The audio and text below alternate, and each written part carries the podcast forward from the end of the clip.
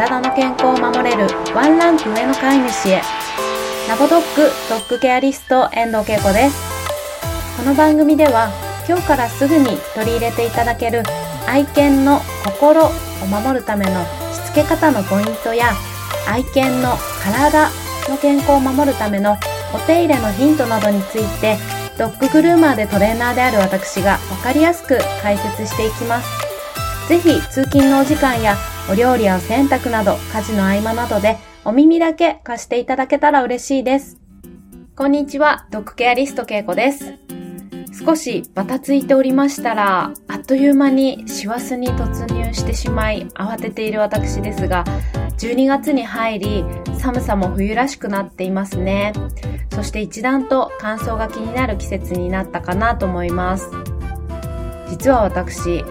乾燥にちょっと敏感で乾燥がひどくなるとお肌が快快になってしまうタイプです。今年は爪もやられてしまって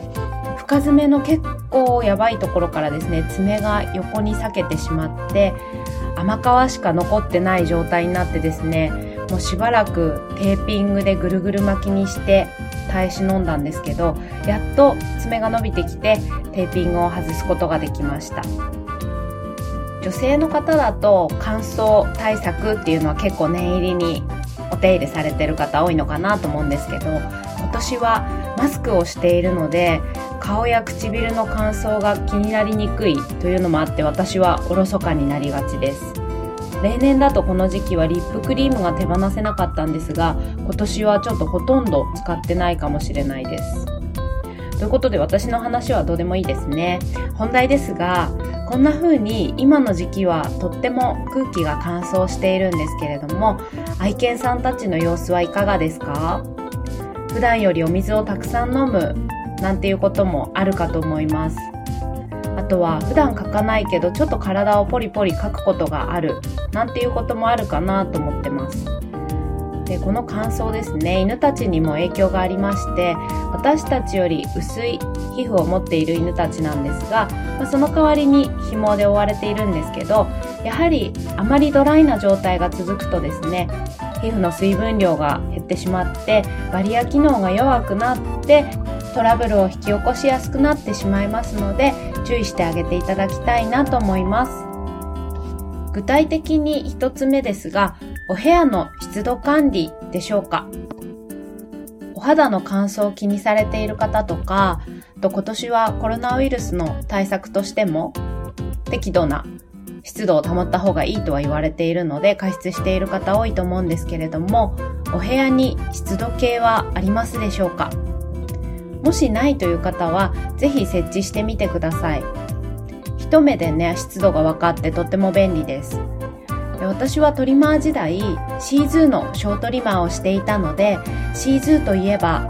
ロン毛の長い長毛さんですがなので皮膚と長い紐の両方の潤いを保たなければならなかったのでお部屋の湿度管理は大切でした。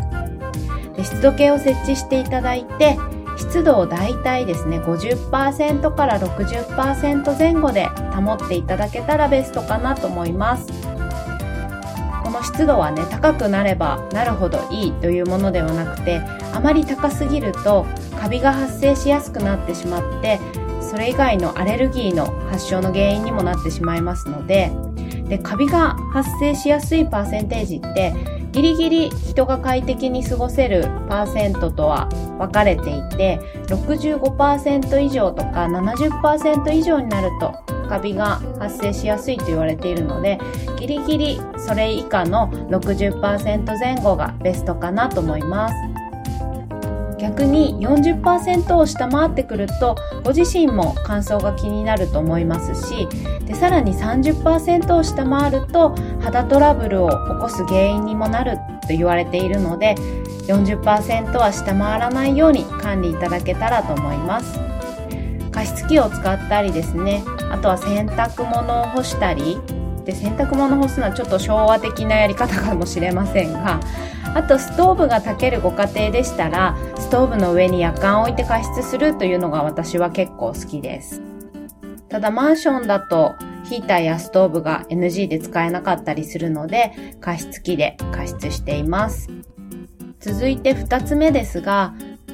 もしも愛犬さんに乾燥が気になるような素振りが見られたら、すぐに保湿してあげてください。ということです。先日うちのケルトも首元を激しく描いていたんですね。で見たら、こう描いた跡が残って赤くなってしまっていたんですが、皮膚には特に何もないんです。で普段も描いてないんです。なので、あ、ちょっと乾燥して痒くなっちゃったかなっていうのがあったので、保湿スプレーをしてあげたんですけれども、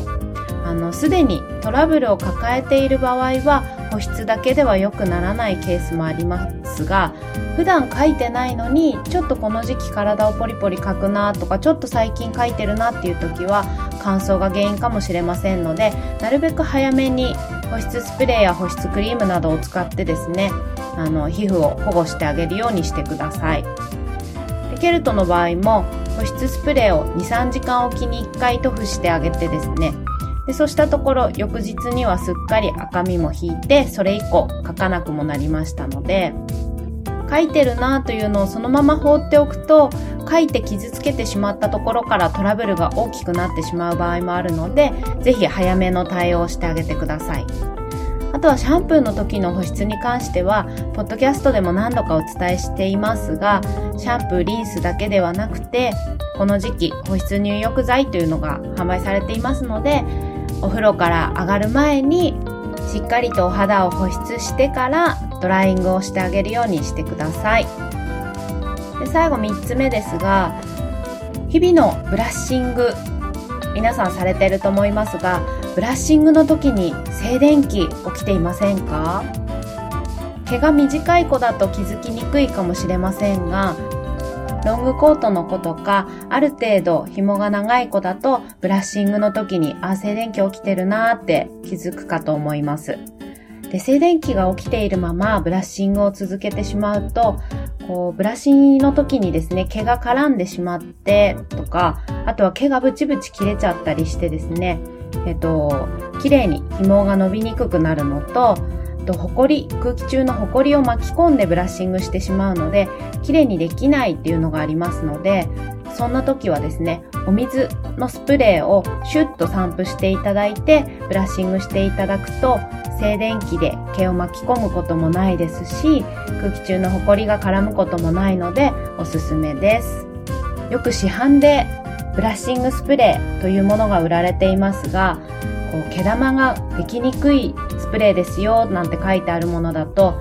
やけにですねツルツル指通りが良くなるような化学成分が使われていたりあとは良い香りがするものがとっても多いんですけれどもああいうものは結構強めの香料が使われているので個人的にはおすすめしないです毛玉ができにくいなんていう言葉には惑わされずですね、3日に1回でも1週間に1回でもいいので、ブラッシングをしてあげていただけたらと思います。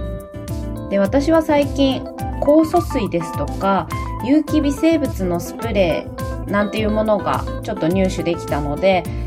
こう素材がね天然のもので犬たちに悪影響がないものでいいですよということなのでちょっとブラッシングに使ってみて試しているんですけれども保湿効果があると謳っているものをブラッシングに使うとロングコートの子とか、まあ、短毛の子でもですけど毛が逆にベタベタしすぎてしまうので肌の保湿をしたい場合は紐につけるのではなくて毛をめくってですね皮膚になるべく直につけるようにしていただいてブラッシングスプレーとは分けていただくのがいいかなと思いますと最後ですが、見落としがちな肉球のお手入れですかね。ここも乾燥しやすいので、お散歩から帰って、足をふきふきした後はですね、肉球クリームなどでケアをしてあげるといいかなと思います。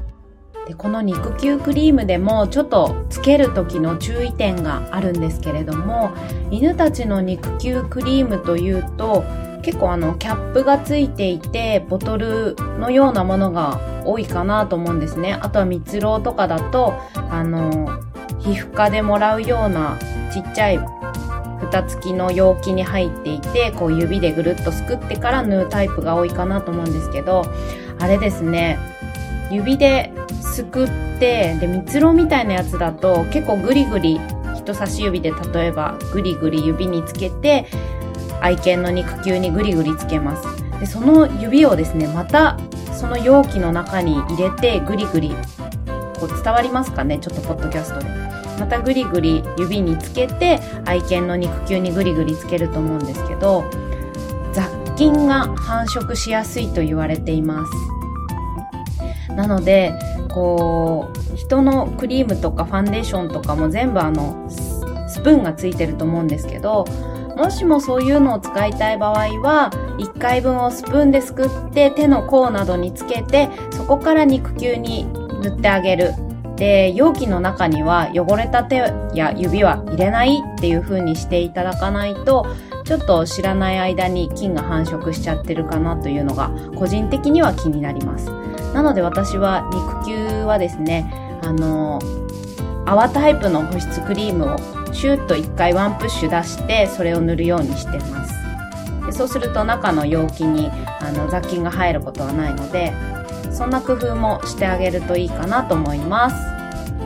ということで本日は乾燥対策についてお伝えいたしました。本日も最後までご視聴くださりありがとうございます。